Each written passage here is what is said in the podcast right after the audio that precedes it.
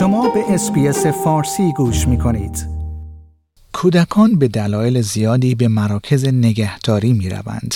برای مثال ممکن است خشونت خانوادگی در خانه یا سابقه بیتوجهی یا آزار جسمی وجود داشته باشد. این در حالی است که در حال حاضر استرالیا با کمبود والدین رضاعی یا foster parents روبروست و در برخی موارد نیاز به افرادی با پیشینه فرهنگی خاص وجود دارد.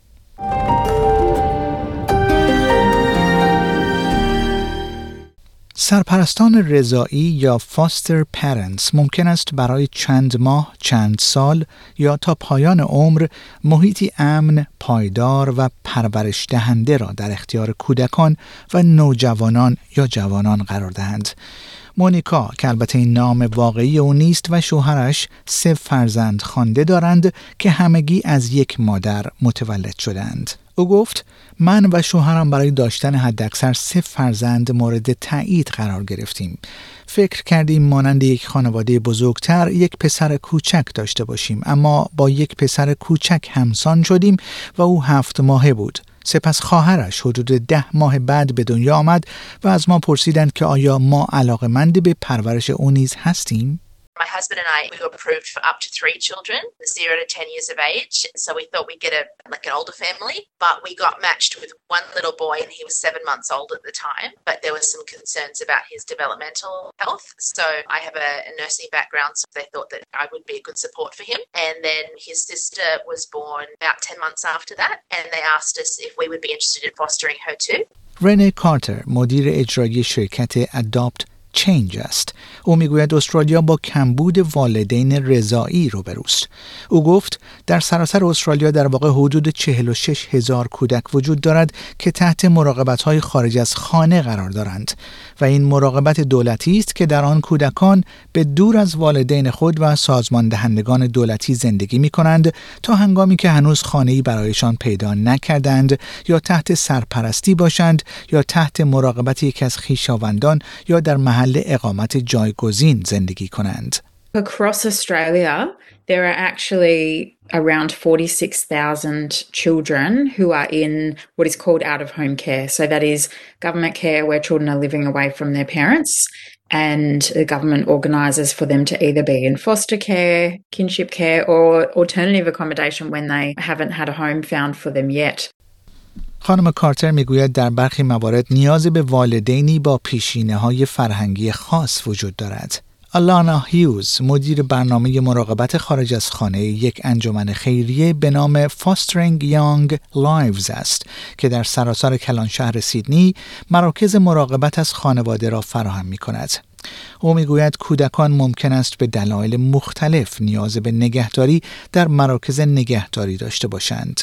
There's lots of different reasons why children might be in foster care or require foster carers. The main reason being that for their safety, they're unable to reside with their natural family, and either for a short period of time or a long period of time, they need care from foster carers. So that's the main reasons. There can be other reasons that children are in care, such as, you know, tragic circumstances where maybe family members have passed away and there's no one else to look after the children.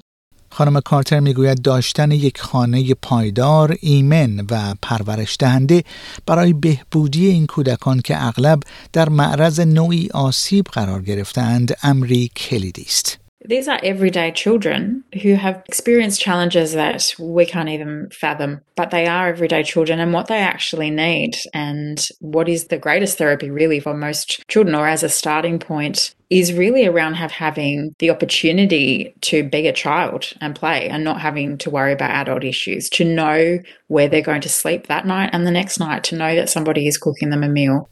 خانم هیوز می‌گوید که افراد می توانند تمایل خود را برای انواع مختلف مراقبت های پرورشی ابراز کنند. We have everything from short term emergency carers, long term carers, carers that are seeking adoption or guardianship of the children in their care, and we have respite carers as well. So, carers that just provide care as and when they can. So, that might be one weekend a month or two weekends a month. And we also then have carers that take on children that they know the plan is for them to be restored home to family and they support that pathway and that restoration home. قوانین و فرایندهای مربوطه در هر ایالت و قلمرو در استرالیا متفاوت است. ممکن است شخص مستقیما با یک اداره دولتی یا با یک آژانس مراقبت از خانواده کار کند اما برخی از مراحل ضروری وجود دارد که بدون توجه به اینکه در کجای استرالیا هستید یکسان هستند نخستین گام این است که با هر آژانس محلی که در این حوزه فعالیت می کند تماس بگیرید و اطلاعات اولیه را کسب کنید. خانم هیوز می‌گوید در ایالات نیو ساوت ولز این به سازمان ها بستگی دارد که افراد را برای تبدیل شدن به والدین رضایی تایید کنند اما این وزارت جوامع و دادگستری است که خانواده های تایید شده را با کودکانی که نیازی به مراقبت دارند مطابقت می دهد.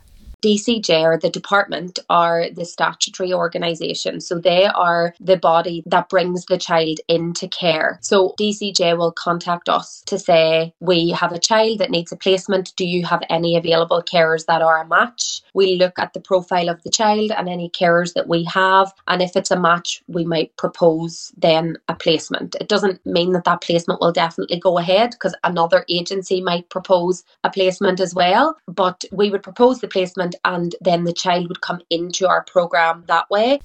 خانم هیوز می‌گوید در ایالت نیو ساوت متقاضیانی که می‌خواهند سرپرست خانواده شوند باید برخی از شرایط اولیه را برآورده کنند او گفت یکی از آنها این است که شما باید یک شهروند استرالیا یا مقیم دائم کشور باشید. متقاضیان باید بالای 25 سال سن داشته باشند. ما از متقاضیان می خواهیم اتاق خواب اضافی داشته باشند و برگه استعلام کار با کودکان را دریافت کنند. آنها همچنین باید از سلامت جسمانی خوبی نیز برخوردار باشند. One of those is that you are an Australian citizen or permanent resident. We require applicants to be over 25. We require applicants to have a spare bedroom. All applicants have to be willing to undergo probity checks, so like a criminal uh, record check, and obtain a working with children check. And we require that they are in good physical health. اگر آنها این معیارها را برآورده کنند و نخستین مصاحبه به خوبی انجام شود سپس یک فرایند ارزیابی را طی می کنند که در آن آژانس مربوطه تعیین می کند که آیا آنها برای تبدیل شدن به والدین رضایی مناسب هستند و آیا این افراد با انتظارات آنها مطابقت دارند یا خیر. خانم هیوز می‌گوید در برخی موارد کودکی که برای یک مدت کوتاه مدت به خانواده میپیوندد ممکن است بسته به شرایط برای مدت طولانی با آنها بماند. When a child initially comes into care, they come into care on what are called interim orders. So the court will grant an order for a short period of time in order for work to be done regarding what the overall goal for that child will be. Will they be able to go home? And if not, what's the pathway for them? And sometimes then final orders will be granted, which means that child is in care long term. خانم هیوز میگوید برخی از والدین رضایی یا به زبان دیگر فاستر پرنتس ممکن است به یک سرپرست یا همان گاردین یا والدین خانده یا به زبان دیگر adoptive parents تبدیل شوند. If you're a long term carer that has a child in your care for years, you can express an interest, if it is in the child's best interest, to go down the path of guardianship or adoption. There are lots of different pathways, so it does take twists and turns depending on your circumstances and the child that's placed in your care. و این حال است که مونیکا آن می کند که به ویژه در آغاز کار کنار آمدن با حس عدم قطعیت آسان نبود. او گفت همیشه این احساس وجود دارد که این کودک به اندازه فرزندی که به فرزند خاندگی پذیرفته شده یا فرزند متولد شده شماست دائمی به نظر نمی رسد. So we have to just parent with a bit of an open hand, thinking that they will stay with us until they turn 18. And every day they are with us, the chances of them being removed to go back to birth family becomes less and less and less. But it's just always something that doesn't feel as permanent as a child who's adopted or your own birth child. خانم هیوز نیز میگوید آژانس مربوطه از والدین رضایی حمایت می کند تا ابزارهایی را برای کمک به روند درمان کودک به دست آورند. The majority of our children would have suffered some form of childhood trauma, either repeated trauma through all types of abuse, or it may be that they experienced trauma while in the womb if they were removed from their parents very early in their lives. So, being a foster carer is much more than just providing a home for a child. We have to parent these children in a trauma informed way and provide therapeutic parenting to help these children heal through some of the trauma trauma that they have. خانم کارتر نیز میگوید که تبدیل شدن به یک سرپرست میتواند تجربه بسیار مفیدی باشد. Absolutely, that's a rewarding experience as well because you get to know these little people and, and watch them grow and have access to opportunities and tap into their potential for what they want to get out of life.